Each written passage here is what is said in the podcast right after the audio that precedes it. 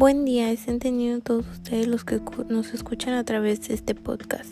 El día de hoy brindaremos el tema instrumentos de evaluación de la capacitación. Primeramente se preguntarán qué es la evaluación de una capacitación. Pues este es el análisis regular de la eficiencia y la efectividad de los programas de capacitación. Implica una retroalimentación de los, de los estudiantes para comparar su desempeño laboral antes y después del programa, el cumplimiento de las prioridades estratégicas de la empresa y mucho más. ¿Por qué evaluar la capacitación? Pues esta evaluación ayuda a, que las, a las empresas a descubrir los programas de capacitación si cumplen sus metas y objetivos. Los resultados de la evaluación de la capacitación se usan para mejorar los programas de capacitación o, con, o cancelarlos si no tienen éxito.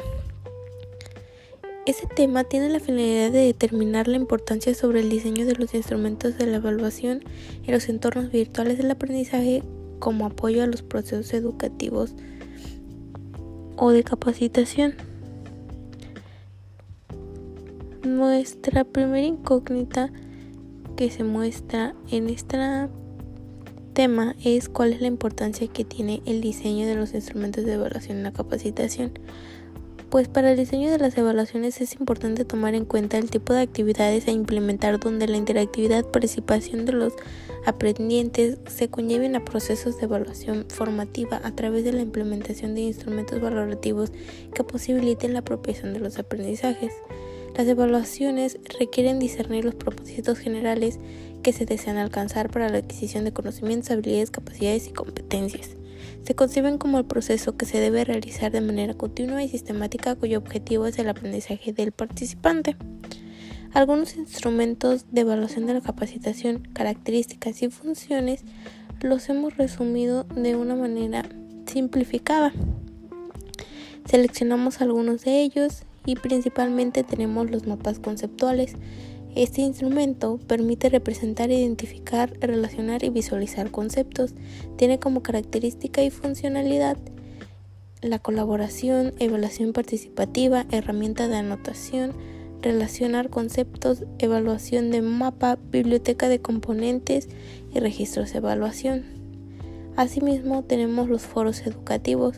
Estos son herramientas que tienen sus antecedentes en los debates y discusiones clásicas utilizados en, el, en educación presencial. Tienen como características y funcionalidades em, que fomenten la participación, eh, libertad de expresión, que los comentarios están visibles ante todos los compañeros, la implementación, permite la creación de múltiples foros, brinda facilidades de búsqueda, informes, etc. También tenemos los cuestionarios interactivos, los cuales son herramientas potentes y flexibles que permiten al profesor diseñar diversas estrategias de evaluación. Estas tienen como características y funcionalidades eh, ejercicios de selección múltiple, doble alternativa, enlazar, rellenos, rellenar huecos. Y por último tenemos el portafolio, el cual representa este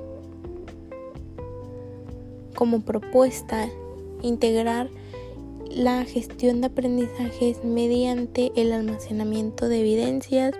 También este sistema no acepta aquellos archivos que no estén en forma preestablecida, organiza las evidencias y es un proceso de definición de evidencias.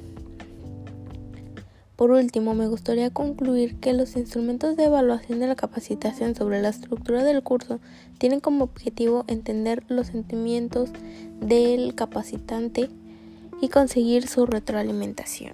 Y eso es todo por el día de hoy. Espero que les haya gustado este podcast. Gracias.